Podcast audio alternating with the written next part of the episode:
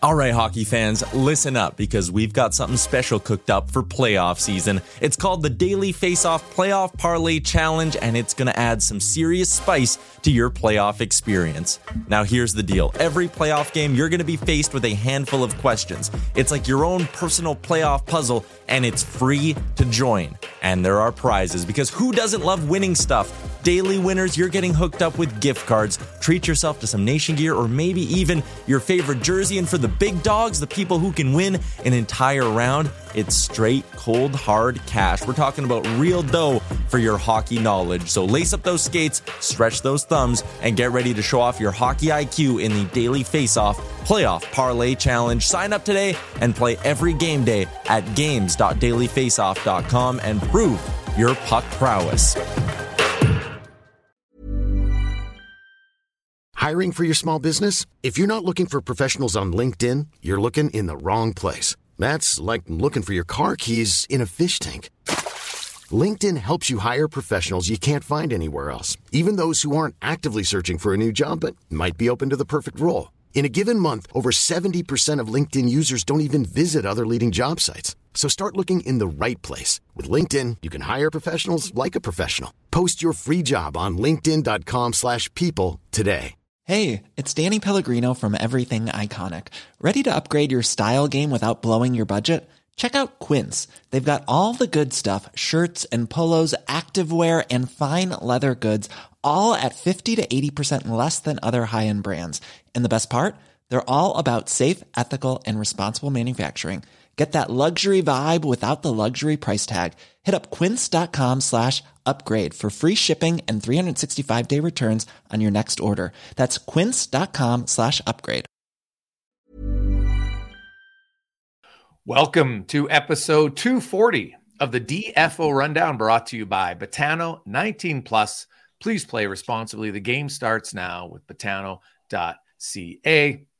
I'm Jason Gregor alongside uh, Frank Seravalli as we are uh, a few days away from uh, medicals for NHL teams and then the uh, finally be on the ice on Thursday. But uh, Frank, obviously the uh, the big story in the National Hockey League right now is that um, uh, Mike Babcock resigns, which is the polite way of saying I think he got fired by the Columbus Blue Jackets um, for inappropriate actions by the head coach, a guy with a history of being essentially a bully. Let's call a spade a spade. And um, you know what? Uh, Columbus now they'll, they'll try to regroup here in 72 hours before the season starts. But, Good luck. Uh, you know, what do you make of this story?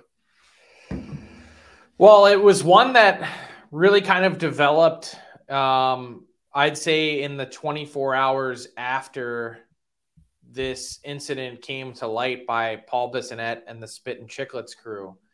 Um, it was kind of then that, and good on the players those that stepped up and spoke honestly to uh, the NHLPA and Ron Hainsey, who I think was part of the guy, you know, part of the group leading, um, you know, the investigation into those allegations.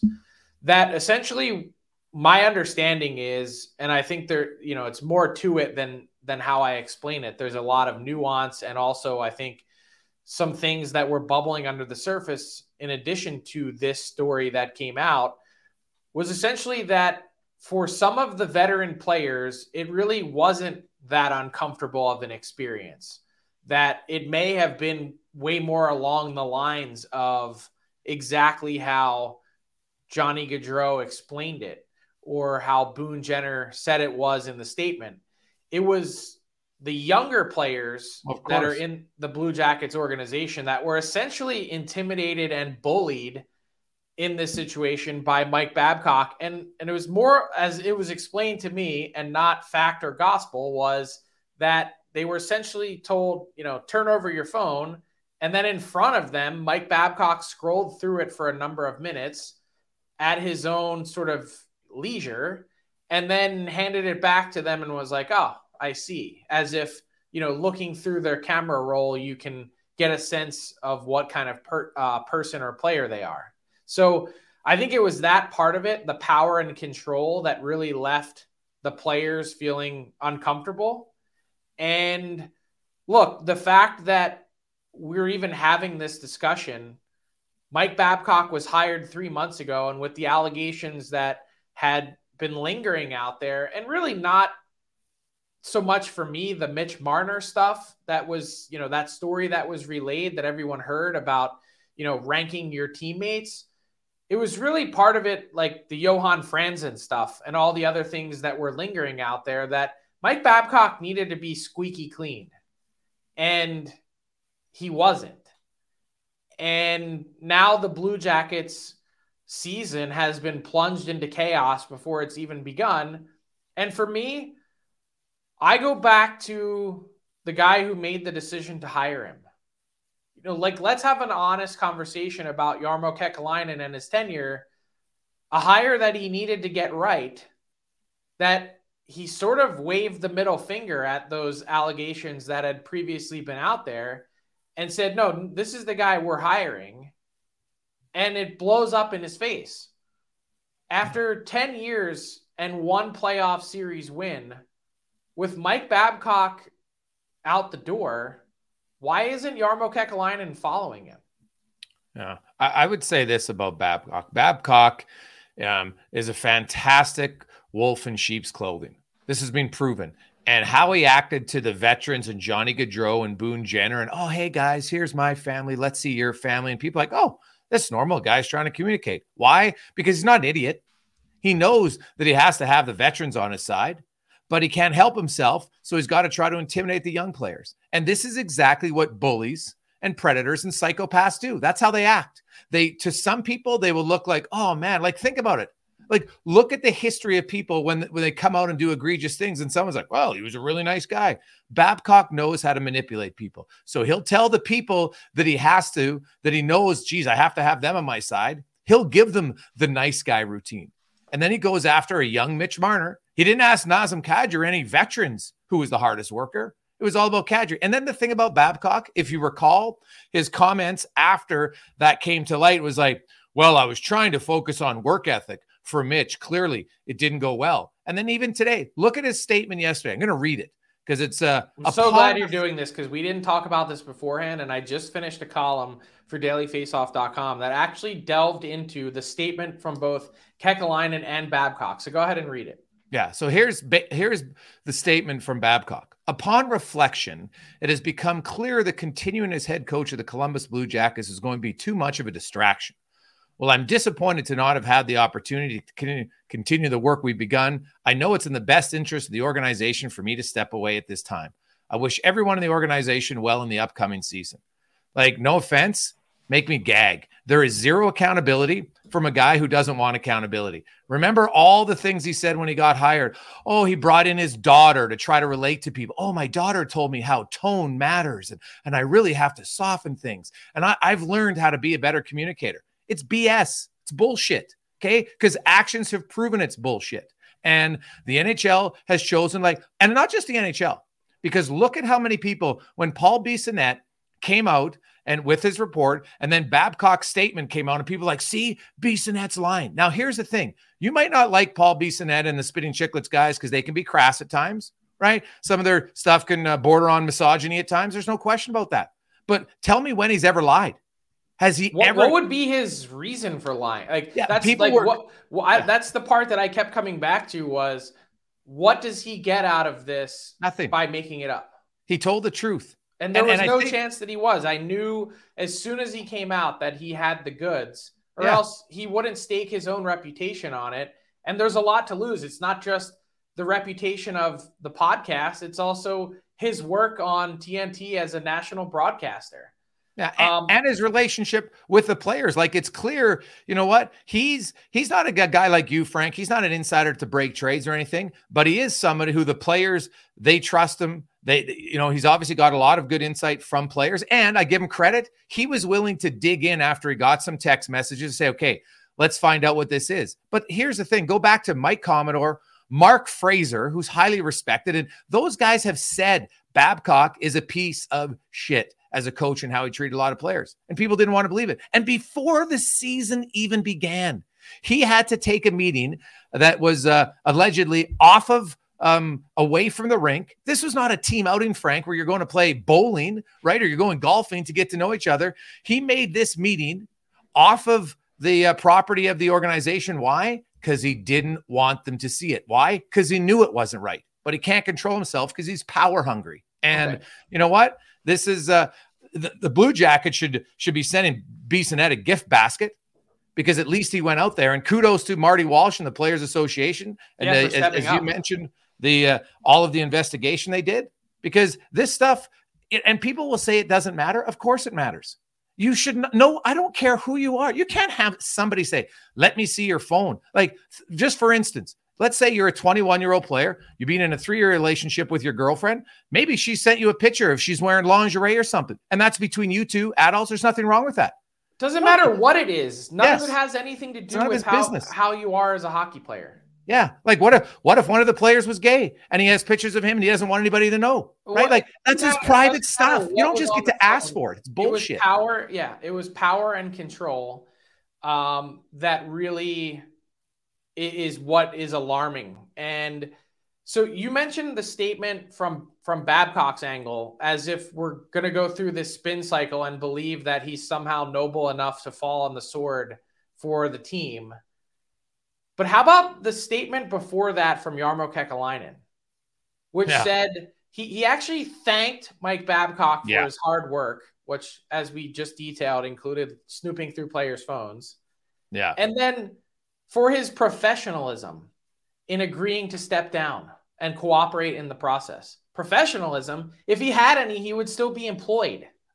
Yeah. Has not. Gonna, so wait, so, read- so like let's unpack this for a second because usually I'm one of those people that when I read a press release as a journalist, having been around this league for 15 years, most of the time I just scroll past it and my eyes glaze over because it's boilerplate statement that's usually scripted by a, a PR director that just gets, you know, the executive's voice out there.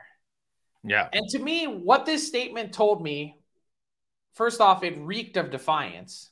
Yeah. Well, what it told me, if you really read between the lines, is that Jarmo Kekalainen and the Blue Jackets don't care. They don't care about you as a player. And the reason I say that is because there was no apology in here from Mike Babcock, no denouncement of his actions, and certainly no strongly worded statement from Jarmo Kekalainen that that type of behavior will not be tolerated in his organization? No. What what's up with that? It's a great question, Frank. Um, and it's That's one not leadership. I'm sorry. No, it is. Yeah, there nowhere was there anything suggesting a statement from the organization or or, or Babcock that he did anything wrong. Nowhere. Nothing. And so, guess what? Now it falls on the players who, in, in this case, now victim might be too strong of a word because I don't want to discredit victims of, of abuse and sexual assault or anything, but it's still a victim of intimidation. I guess that's fair. And now they're the ones that are going to have to be put forth and they're going to have to answer all the questions about it. Right there. Well, you know, did did was it you? Was it you? And that that's not how it should be. The GM should have stood up and, and taken away all the pressure from his young players to say, yeah, this is embarrassing I'm embarrassed that uh, under my watch, I hired a guy and this is how he acted before training camp even began. That would have been the right thing to say, but it wasn't. And so, um, you know, now I, I, feel sorry for the uh, the Blue Jackets young players, as you mentioned, Frank. Do they really feel like their GM has their back? And and then now you have an assistant coach who has to come in and he's got 72 hours, and and maybe like maybe he will uh um you know, uh, Pascal Vincent, who of course is, you know, has some head coaching experience at the HL level and stuff, but still, usually coaches spend all summer game planning what they're going to do, and they have a whiteboard and some lines, and you know, maybe work with Babcock, but maybe they don't always agree on everything. No assistant coach wants to do everything the head coach does. So now his his first ever NHL coaching gig will come with 72 hours of preparation certainly an unenviable position to to be in if you're Pascal Vincent, who by all accounts is a really good coach and I think was highly thought of around the NHL. It's a tough hand to get dealt. Um, I think that's the other thing I keep coming back to here. You know, the statement is one thing, the defiance. Uh, I think the Blue Jackets were actually pretty combative in this process. Um, you know, basically getting to uh, where they got to on Sunday with the resignation. The NHLPA had the goods. Like they had the evidence, and it could have gotten ugly had the Blue Jackets continued to fight. Um, they eventually had to relent, and I think when you when you consider the grand scheme of everything, this was, as mentioned, a hire that Kekalainen had to get right. The Blue Jackets had 59 points last year. That's 12 worse than their first inaugural season as a franchise. It's it's about as bad as it gets. And yet that was a year in which the Blue Jackets spent $84 million in free agency on Johnny Gaudreau and Erik Gudbranson. And and now to get this right, he could have hired anyone on the planet. There was a Stanley Cup champion and serial winner out there in Peter Laviolette. He's taken three different franchises to the Stanley Cup final. There was a two time AHL Coach of the Year in Mitch Love available. Yep. There's plenty of other up and comers. So if you stick your neck out, as mentioned, and you give the middle finger to anyone who's made these allegations previously, and you do it, and he doesn't make it to training camp, my point is there there should just be further consequences than just Mike Babcock. His head shouldn't be the only one that's rolling. Yeah. That, that's totally fair. I would like to add one other thing that I do think um, if we, I'm a big believer in you know life lessons for lots of different things, and when I watched how people attack Bissonnette, who was basically speaking up on behalf of the players who felt uncomfortable, to me, and, and think about this, he spoke up about a guy looking at his phone, right? That is, you know, you shouldn't do it. But those players aren't going to have emotional scars for the rest of their life from this, right? Like, and something that in, in a scale of, of egregious things in life, that's something that people were just, oh, Beast, they're trying to discredit Bissonnette instantly. And the players, oh, they're soft. He's lying. He's trying to get ratings. Now, to, to, and it's not a, a fair comparison, Frank, but it, it shows you why people who are victims of abuse and sexual abuse rarely go public. Think about how Bissonnette was treated to something that, oh, by the way, was factual and 100% true. Because most people don't want to believe that people like Babcock and others can be that bad of people. It's human nature to, well, geez, nobody could do something like that. Nobody could ever uh, abuse a kid or rape a woman or rape a man. We would never think of it. And and we as society need to take a step back and be like, you know what?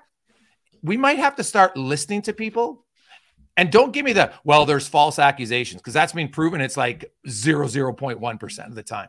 And we need to do a better job of listening to people when they speak up. Because I give Bissonnette credit. Like, even when people try to discredit him, he said, screw off. He went back at it and he says, Babs is full of you know what. And, uh, you know, he called him out again. And I give him credit for that right? Now he uh-huh. wasn't the one that was uh, being abused, but he stood up for those who were being intimidated. And I think you know, and he still was lambasted by a lot of people. And there's some people that we should look in the mirror today to be like, hmm, I might want to rethink how I act sometimes when somebody comes out and says something, rather than be well. I'm, and and they were trusting Mike Babcock, Frank, who has a track record and a history of being an intimidating bully. Small details are big surfaces. Tight corners are odd shapes Flat, rounded, textured, or tall.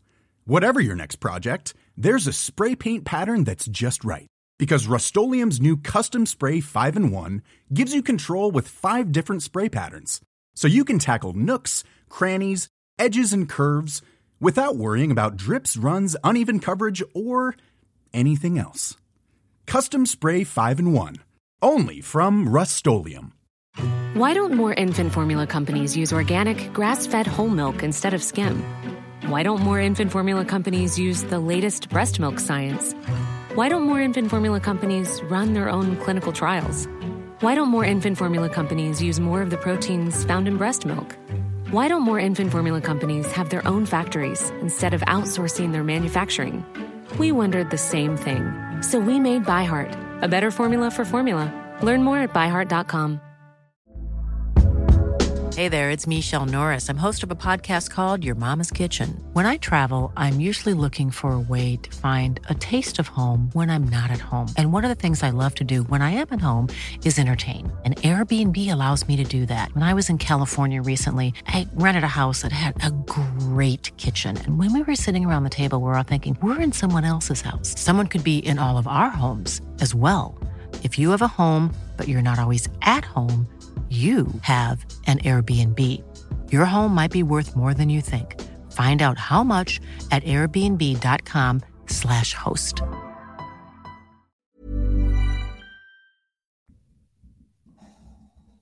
You are preaching to the converted. So it's just food for thought. So you know what though? Strange way, like good, good. Like I said, the other thing, good on Biz for speaking up and sticking with his story because it would be easy, especially given the relationships that he has, to say, you know what, this, you know, whatever, it's not worth it. I'm just going to buckle.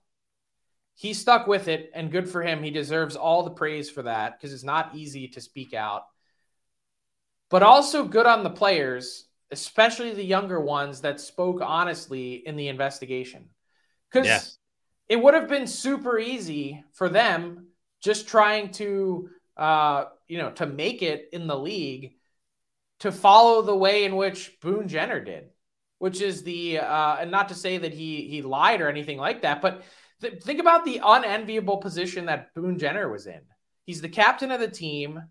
the The organization is leaning on you in crisis to have their back, to back the guy that they hired, and you have to put your name on a statement that basically says that this was a gross mis- mischaracterization.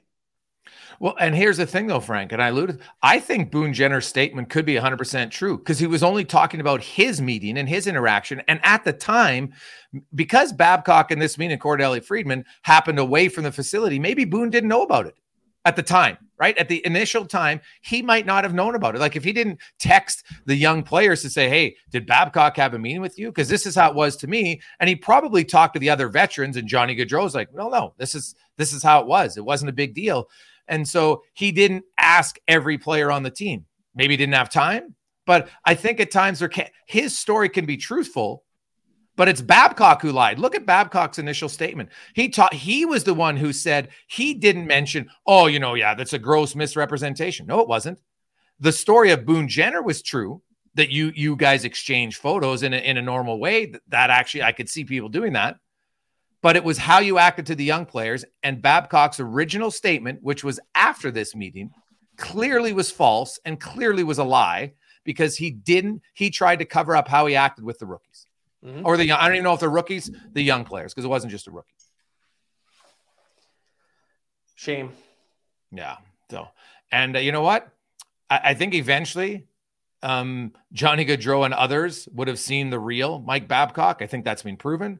So, in, in, a strange way, this uh, this might work out better for them. It's going to be very difficult for Vincent uh, to start to to try to get things going, and they're in a, they're in a tough conference. It's not like the Blue Jackets are loaded, but you know at least those young players aren't going to be skating on eggshells, right? Yeah. Like they should, you know. And, and I hope like Pascal Vincent, it's he kind of has to inherit the problem.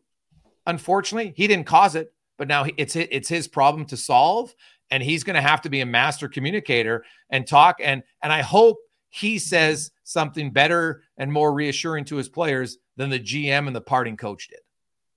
Well, if my if this is the point I made in my column too, um, if if Jarmo Kekalainen thought that it was hard to recruit players before, just wait until they read between the lines of his statement.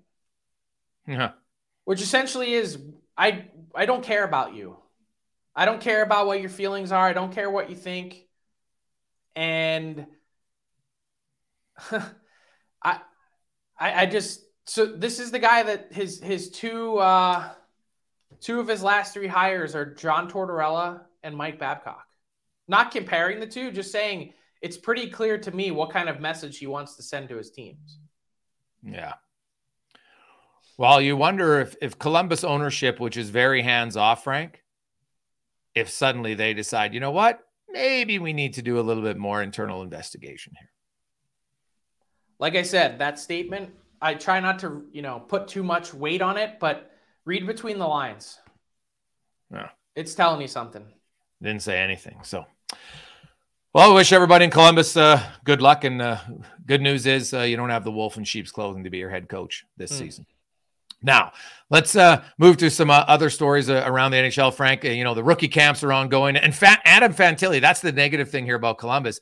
Columbus fans are probably frothing at the mouth with excitement if you yeah. saw it. Now, it's only a rookie tournament, but the guy was unreal. Connor Bedard was lighting it up for Chicago, and Fantilli had a pretty good first game, too, for yeah. the, uh, the Columbus Blue Jacket rookies as well. I understand it's only a rookie thing, but when you're a fan of a bad team, you need those type of things to give you hope. And man, he looked pretty good you you want your guy to come in and dominate. Yeah, and, that, and they and, did. And when you can when you consider and compare the competition, you hope that they would, but a definitive statement like that is that's how you do it. Yeah. No, it was it's been great and you know now obviously you want to see them uh, up against NHL players. You know, Columbus desperately could use Fantilli and I've said this all along, man. It's hard to rely on an 18-year-old because if you're and not not to discount the 18 year old it's just the nhl is is usually a league that crushes teenagers. It's hard to be productive as a teenager so uh, i wish them uh, all the best. Um, we did that pto season frank is here and there, there's lots of guys on ptos you know if you go down the uh, the list of you know nick ritchie's in st louis and danton heinen's in boston maxime Comtois edmonton or sorry vegas. Edmonton has ernie gagne and brandon sutter uh, Noah Gregor's in Toronto, Colin White's in Pittsburgh, Zach Aston-Reese is in Carolina, um, Scott Harrington's in uh, in Anaheim, Austin Watson, Tampa, Alex Chiasson Boston, Colorado has Saku uh, uh, as well as uh, Joel uh, Kiviranta. Um, I'm probably missing some. I think Nathan Beaulieu, Kiefer Bellows, Carolina. Like God, go down the list. There is a load of uh, of guys on PTO. I'm sure I'm missing uh, a few more. Uh, Jordie Benn in Dallas, Austin Wagner in, in Pittsburgh. Like this is this is a huge amount of uh, of uh, PTOs uh, for guys. I'm curious to see how many. Yeah, CapFriendly's got the list. Uh, yeah. Th- there are a ton. Yeah, and I think I think you're going to see some. I think you're going to see quite a few. I quite a few of these guys signed, and, and especially when you look at how many teams are are close to LTIR. Frank are going to go into LTIR. In some cases, it might come down to um, obviously, teams that we know are going to start the season in LTIR, they're going to crunch their numbers and the contract of the guy. Like they're going to wait Maybe, until they, you know, day yes. after the season starts to sign. Yeah, like some of them might get more than 775 because the team might be 900 away from the from the cap ceiling and they want to get right to it. Right, whatever that number ends up being. Yeah. So uh, you want to get as close to the number as you can without going over. Now Phil Kessel is yet to sign a PTO. Maybe he's looking I don't for think a contract. He, I, I think that's the plan. Is he's not doesn't have any interest in that. That there are still contract offers out there. I guess he's weighing one or two against another. Oh, okay. So you think he might sign by Wednesday? Potentially. Yeah. Well, it, uh, I'd like to see Phil it. has left.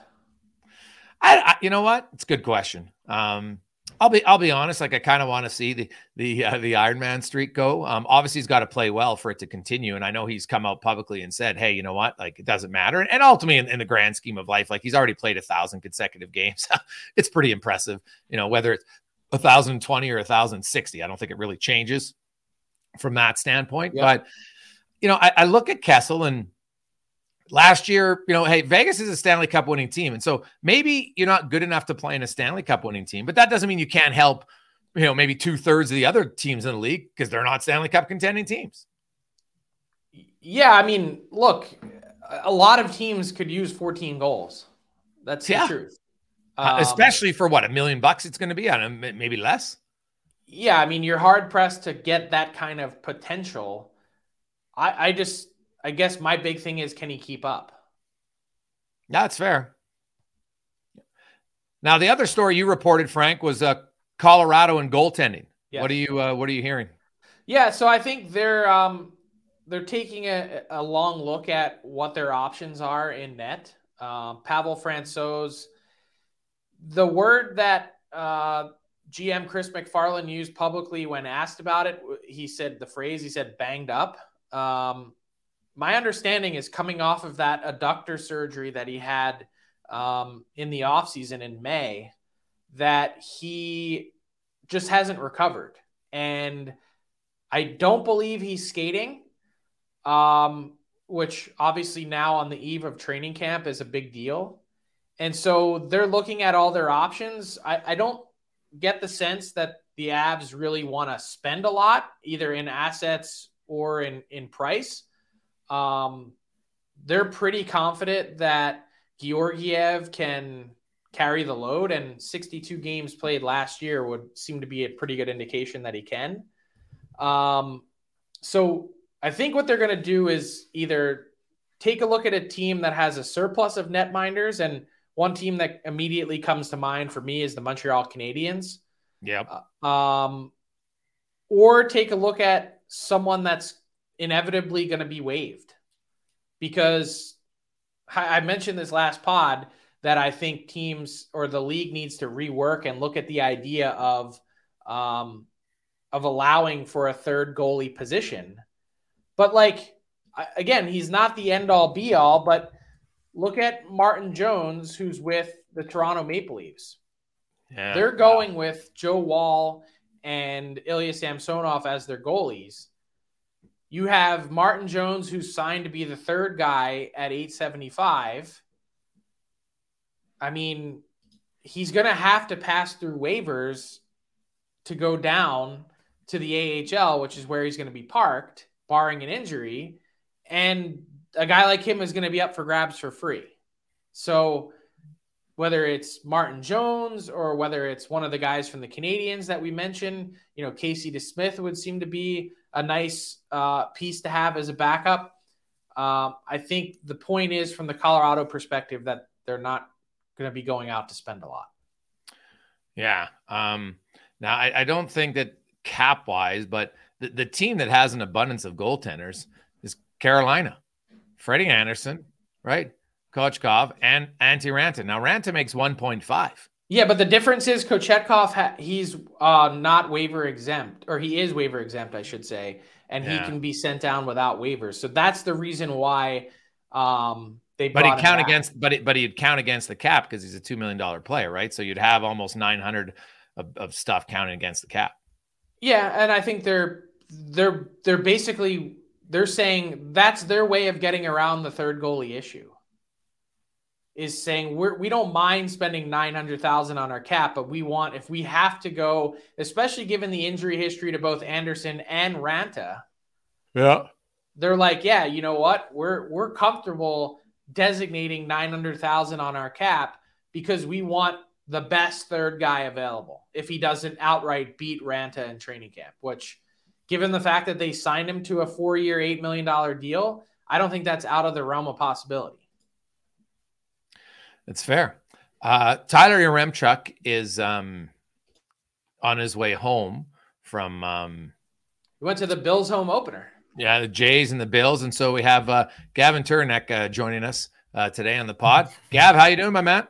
I'm good. I'm good. Uh, hit the links on Saturday. Watched some football on Sunday. Saw another Cowboys win. So all in all, pretty good weekend. Oh, pretty Cowboys good weekend. Fan? I know. I know. Don't, I know. So so we're gonna skip. We're gonna we're gonna skip the uh, football uh, hey, talk, Frank. Because I know you're an Eagles fan, so we don't have to get too much yeah. into that. But yeah, they're both two and zero, oh, guys. Both two and zero. Oh. Exactly. Exactly. They both feel a little bit different as two. They do. The Cowboys have walloped their opponents, and the Eagles have. have just kind of meandered ah, wins a win. of them. Wins a win. You know, like that opening week against New England was kind of suspect for you guys, but it was a good uh, Thursday night against Mini for you guys. So yeah, was, yeah, we're yeah, we're living. I think you guys will be okay. I think you guys will be okay. Yeah, but no, I just want to hop into a little buy or sell. Um, yeah, so I'll be jumping into three future bets that our friends at Betano have up. So starting with the uh, Alex DeBrincat gold total odds. Um, right now his gold total is set at 34 and a half, a number he has actually only hit twice in his NHL career. So, Frank, I want to ask you this first. Um, are you buying or selling Alex DeBrincat over 34 and a half goals in this upcoming season with his new team, the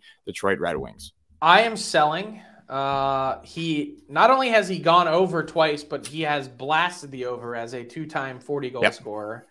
So there certainly is the possibility, and I'm sure that he'll be playing with some top end talent in Detroit. Um, but for me, I I think he's he's going to settle in cl- closer to 30, 20. I, I see him somewhere between 28 and 32. Not really an exciting place to be. I hate, you know, betting the under, so to speak, and rooting against someone. Yeah, unless you short to bet the under. Yeah, I get exactly. But uh, I'm going to say, I'm going to sell and say that he's under that. I'm actually going to take, uh, I'm going to buy and go Ooh. over. As Frank mentions, he's hit it twice. He's had 32, 27, 28 goal seasons. The guy's pretty consistent goal scorer. Uh, also, I, I do think that the uh, the Stützle comments, which I really appreciate the honesty, might light a fire on him a little bit. And uh, in sure. Detroit, he's going to going to have the opportunity. He's probably going to play with Larkin, pretty good passer. So I think he will be over 34. Awesome. Okay, fair enough. Yeah, so um, I want to jump over to the goalie conversation now. Um, so the top four favorites heading into the season to capture the Vezina Trophy are obviously Vasilevskiy, Hellebuyck, Shesterkin, and Sorokin, all coming in at plus six hundred. Uh, Jason, are you buying or selling that one of these netminders will be taking home the award, or is there another name that you think will be able to get into the conversation by the end of the season? Yeah, goalie positions from year to year. There's always a few. You know, not many people had Ullmark winning the uh, Vezina last year, but I think Sorokin's due. Like, if I had to pick one guy, I, I think uh, Sorokin. He had a really good year last year. Now, the problem is, I'm not sure his team's going to score enough goals uh, for him to, to be in the Vezina conversation. I'm not sure there'll be a playoff team. We'll find out. They might be on the cusp, but uh, I'm going to say I'm going to buy because I think this is uh, the year uh, Ilya Sorokin wins. Frank? Uh,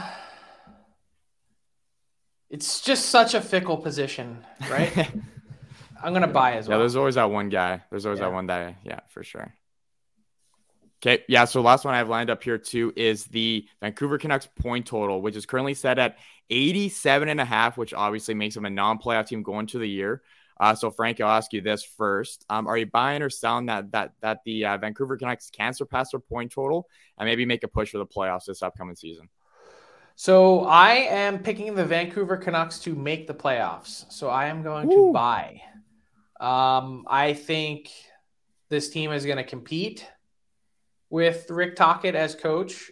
Um, I think they're going to and and compete. I don't say that lightly. I mean compete as in they were way too easy to play against the last few years. You've got to be dialed in, and I think Tockett will have them. I think uh, a full season of a healthy Thatcher Demko will make a big difference.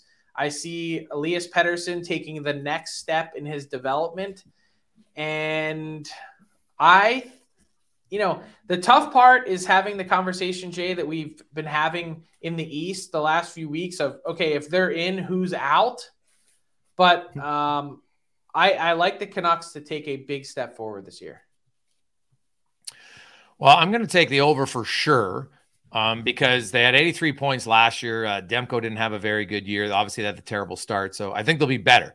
Uh, I have them competing as a wild card team. I think they're going to push. I think Seattle's going to be hard pressed to, to match last season. Um, now, they, they probably could be better um, defensively because they had awful goaltending. If you look at their team save percentage in Seattle last year, but um, are they are all those guys going to score across the board like they did? That's asking a lot. So um, sure. I think Seattle is is a team that's going to come to the pack a little bit, and uh, if Vancouver doesn't have any key injuries, I think they're definitely over eighty, so eighty eight points, and will push for a wild card spot. I don't have them as a lock in the playoffs yet, but I have them as a, as a wild card contender. But you had them in the playoffs last year. Yes, Right? I did. Yeah. So like My I only think, question is, is their defense good enough? But I think with a full season of Hronek, the addition of Soucy and a steadying influence of Cole, that's what's kind of pushing me in that direction. Yeah, well, I think Demko is the big one for me. I think Demko is going to be a lot better. Yeah, I think Demko's the number Than- one. than for he was he last missed year. he missed what half the season? Yeah. So, and they still had 83 points. So I think the over's kind of easy there, but it, it comes down to, you know, like how much of a regression are we going to see from Seattle? Like Seattle didn't give up a lot of shots, man. Their defensive system was good. Their goaltending was terrible. And then their forwards, their depth scoring was fantastic. So, you know, if, if that continues, th- then I'm probably wrong on Seattle. So I'm, I'll make my decision after I see training camp on which one of those teams. And then the other one, Frank, is is there a fourth team in the Central? Because I think we might see five No. teams from the Pacific this year. I, I think, think we're you're- definitely going to see five from the Pacific. I don't think there's a third team in or a fourth Yeah. team in the Central. So you have Colorado, Dallas, and Minnesota. Yes. Yeah. Okay. Yeah, and you just mentioned Demko missing ha- nearly half the year. I just checked. Uh, he only played 32 games last year, so obviously he's going to be a big part of the big part of that team for the upcoming Yep. season. So, yeah, okay, awesome guys. Yeah, so a quick three hitter that we hit on the Alex Brinket, the Vezina Trophy, and the Vancouver point total, and that is this week's edition of Buy or Sell. Thanks, Thanks, Gavin. Gavin. Appreciate it. Hey, so Um, you, you said one thing there that caught my ear. You said, um, I want to see how training camp goes. How often do you watch training camp or pay attention to preseason games and change your mind on a team? Well, a lot of it is honestly, Frank, is if there's any injuries, right? It's more about the health factor. Because so I, I was crunching numbers and I have an article coming out about defensemen and and the health of your blue line is a big factor in teams making the playoffs. 14 of the 16 teams who made the playoffs last year had five or six defensemen play at least 60 games. And in some cases, they were playing 70 plus. Uh, the Oilers actually had five defensemen play 80 plus games, the only team in the league. And so health on the blue line matters. Uh-huh. And I agree with your point about uh, Vancouver. If I have a question, like I assume Demko, it's the goalie position. He could be, you know, up and then he'll be back. Obviously, health was a factor. But the question I have in Vancouver is their blue line. And so if they come out of the preseason and don't have any injuries in their blue line, like how's Hronek going to look uh, coming off his surgery and stuff, then I'm probably leaning towards them. But that's to me, I, I like to see it because injuries play such a big factor for teams like like the top end, the top seven or eight teams, Frank, they could lose a guy and I still think they're going to make it. But it's those next, you know, 12 teams where one or two injuries will be the difference why some teams in and one team finishes 17th. Did you like the Quinn Hughes captaincy decision? Yeah, I, I think it's uh, well, it's good on two fronts. Like I think Elias Pettersson hasn't really committed to the organization, right? Um, also maybe his personality. I don't know. I don't know if that that's the first yeah. part is fair. By the way, okay. like we but also a, we don't have a really good yet. sense yet of what the Canucks offered because had they offered a long term deal that was befitting of the player, like he probably would have signed it. Yeah, no, I agree with that. So the organization so him hasn't committed to the organization. Well, the organization hasn't committed to him then. How about that? Yeah, I'd say they're just negotiating. Yeah, but at as of today, they haven't. So if you would name him captain, you could have put him in a real awkward position of now he's like, well, geez, I'm the captain. I gotta, you know, like that. That kind of would be unfair pressure to say, hey, we're putting the screws to you, sign a contract. So I like I that they didn't. Don't do think it was he was the right guy. Yeah, well, that's true. Even too. if he had an eight year deal. Yeah, the um, best Quinn player Hughes, isn't always. No, I agree. The the best leader, and I'm not 100%. saying he's not a good leader. I'm just saying that he's definitely more of a subdued, quiet, introverted guy. And there's nothing yes. wrong with that at all. But that's the impression that I have. And what I like about Quinn Hughes is that I think he can grow into it. Well, I'll being a captain in the NHL, I've talked to guys who have done it, and what they thought it was going to be before being captain and then what it was when they were captain was much more than they than they thought. Just because it's a lot of you know you're the go between a lot of times with the coaching staff but then you, you really have to to be a good captain you really have to be aware of what all the other guys in the room how they're feeling how they're doing. Like you have to be a good conversationalist with guys and you know you can find out if maybe bob all of a sudden you know what his his mom or dad are really sick and his head isn't in the and it's been a challenge for him or so and so's girlfriend dumped him or whatever the conversation is. And they told me that that was for some of them was was quite a bit of a challenge not a negative one but it was just it's bigger than just oh you wear the captain so you show up you work hard you have a few speeches and that's it. It's much more intricate than that is it so? So I guess reading between what you're saying, you're is the position overblown? No, I, I, don't think it's overblown. Well, it's overblown in one sense that the captain is like this one guy that made like Mark Messier was an exception, right? Like huge personality, great at it. But I think a lot of teams have a captain, but then they have really good, you know, associate captains. And some of those guys, like you might have the associate captain who's better off and is more suited to be the guy who can tear a strip off a teammate every now and then, right? Mm-hmm. So I, I don't think it's overblown per se. I think you need a good leadership group of more. Like I don't think one player can just magically lead every team. Uh, you know what? Usually a good captain delegates and has a good group of associates, and they do a lot of things together. Hmm. But I think so, if, you know Quinn Hughes is, you know, now again, Frank, until you're in the room, you don't know how guys like you know I've been in NHL rooms a lot, but I'm, I do not cover the Canucks closely. So you know how is Quinn Hughes' personality? I love what you said. Grow into it because what he is now, just like any other player his age, is going to be very different in one year, and two years, and three years. You just get more life experience, and he learns. You know, you've also seen him grow a lot already. Yeah. I think. Yeah, like I think he's he's one of their best players for sure. There's no question, but he's also one of the twelve to fifteen best defensemen in the league. Yeah. He comes in, though, Frank, as you mentioned, the last two years in Vancouver, there, there's been a lot of you know, negativity. There's they've underwhelmed. I think you know they've gone through coaches all the time, so he's inheriting a team that doesn't have a lot of stability, and so there's going to be a little bit more pressure to try to help stabilize that. Rightly or wrongly, I just think that as part as a captain, you're going to be looked upon to help stabilize that situation. Huh. So I'm I, I've gotten thinking about what you were saying about training camp and obviously avoiding injury is a big part of it and, and being as healthy as possible, which is why we were talking about um, just a minute ago with Gavin why the Eagles looked like shit in week one is because they didn't play their guys in the preseason, like a lot of teams in the NFL. I, I doubt that's going to be a huge trend just because of the veteran requirement to, to yeah. dress for preseason games in the NHL. But it got me thinking of a larger question which teams are facing a critical training camp? Like, which teams absolutely have to have a great camp and great start of the year? Vancouver is one.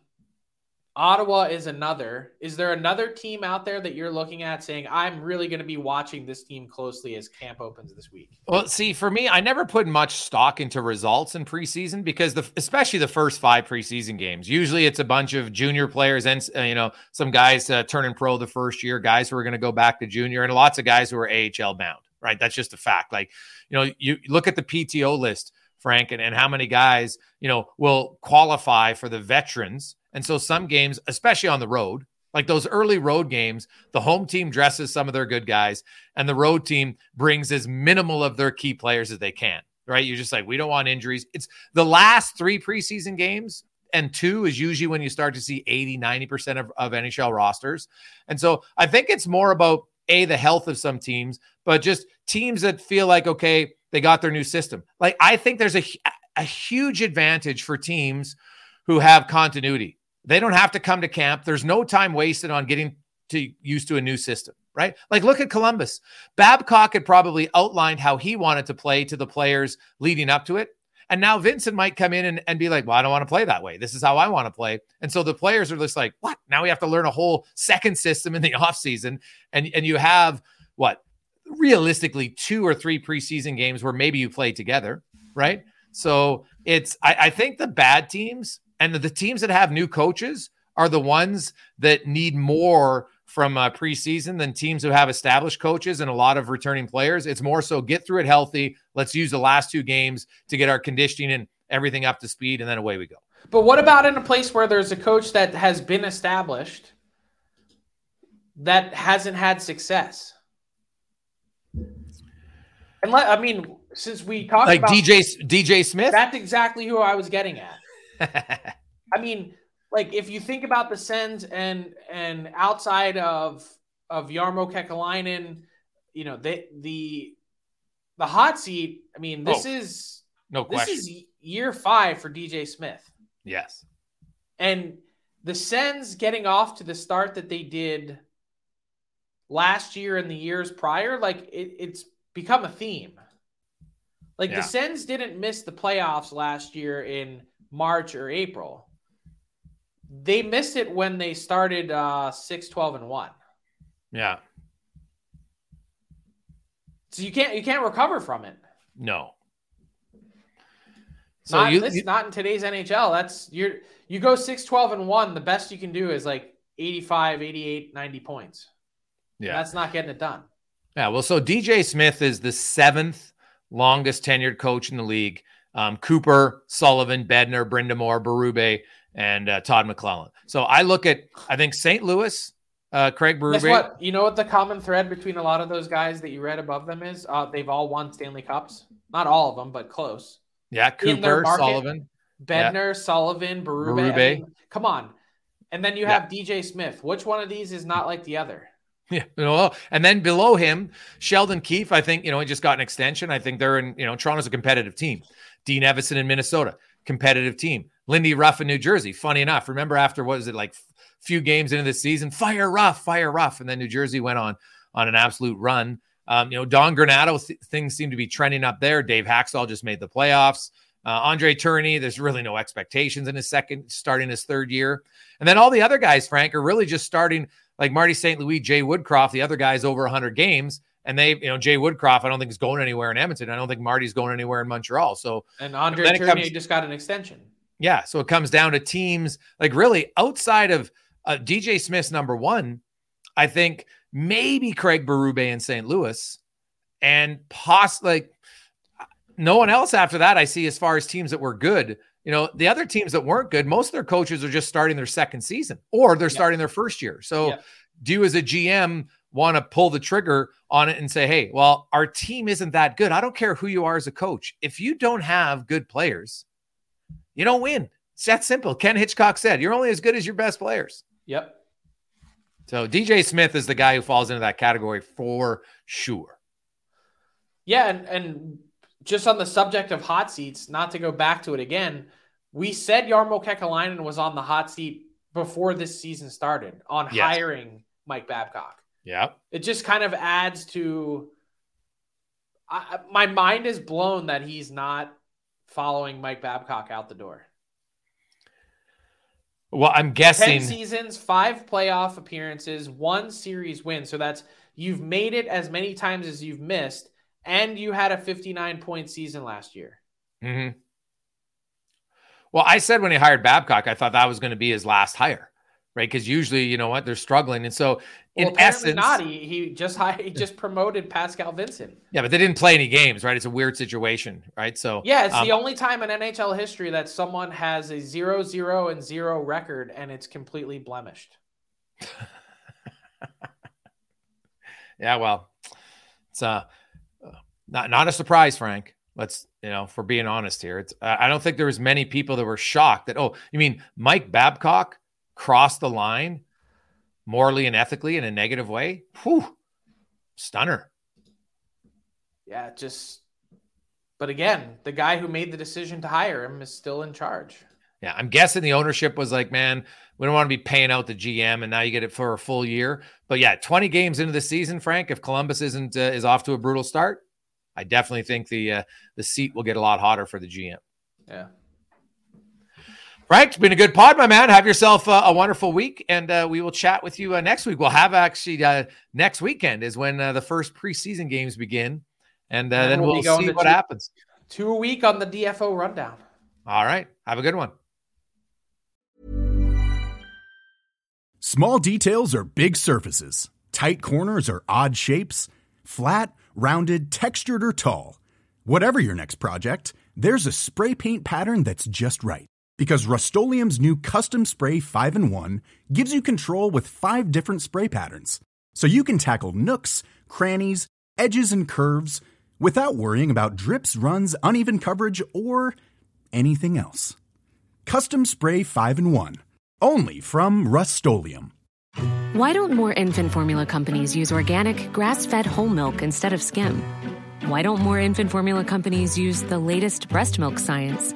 Why don't more infant formula companies run their own clinical trials? Why don't more infant formula companies use more of the proteins found in breast milk? Why don't more infant formula companies have their own factories instead of outsourcing their manufacturing? We wondered the same thing. So we made ByHeart, a better formula for formula. Learn more at byheart.com.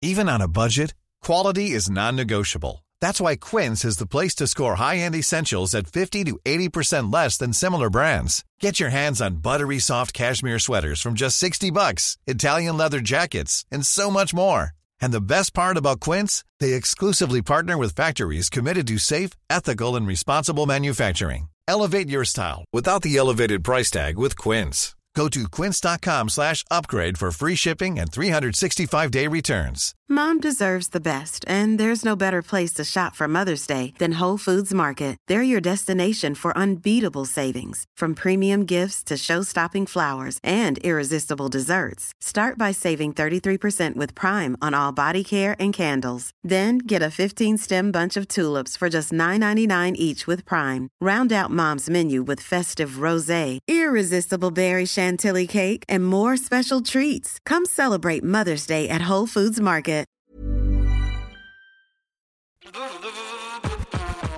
All right, hockey fans, listen up because we've got something special coming your way this playoff season. It's called the Daily Faceoff Playoff Parlay Challenge, and let me tell you, it's going to add some serious spice to your playoff experience.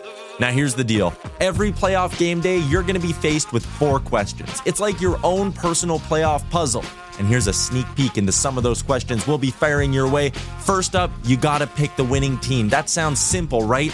But there's more. You got to decide if the total amount of goals in the game will be over or under a certain amount, and that's where the real strategy starts to kick in. Next up, you're picking who's going to find the back of the net first, and you're going to want to be careful because that's one that could be cooked early on in the game. And finally, you got to predict which period is going to be the highest scoring. Will it be a barn burner in the first, a shootout in the second, or a nail biter in the third? That's up to you to decide. Now let's talk about prizes because who doesn't love winning stuff?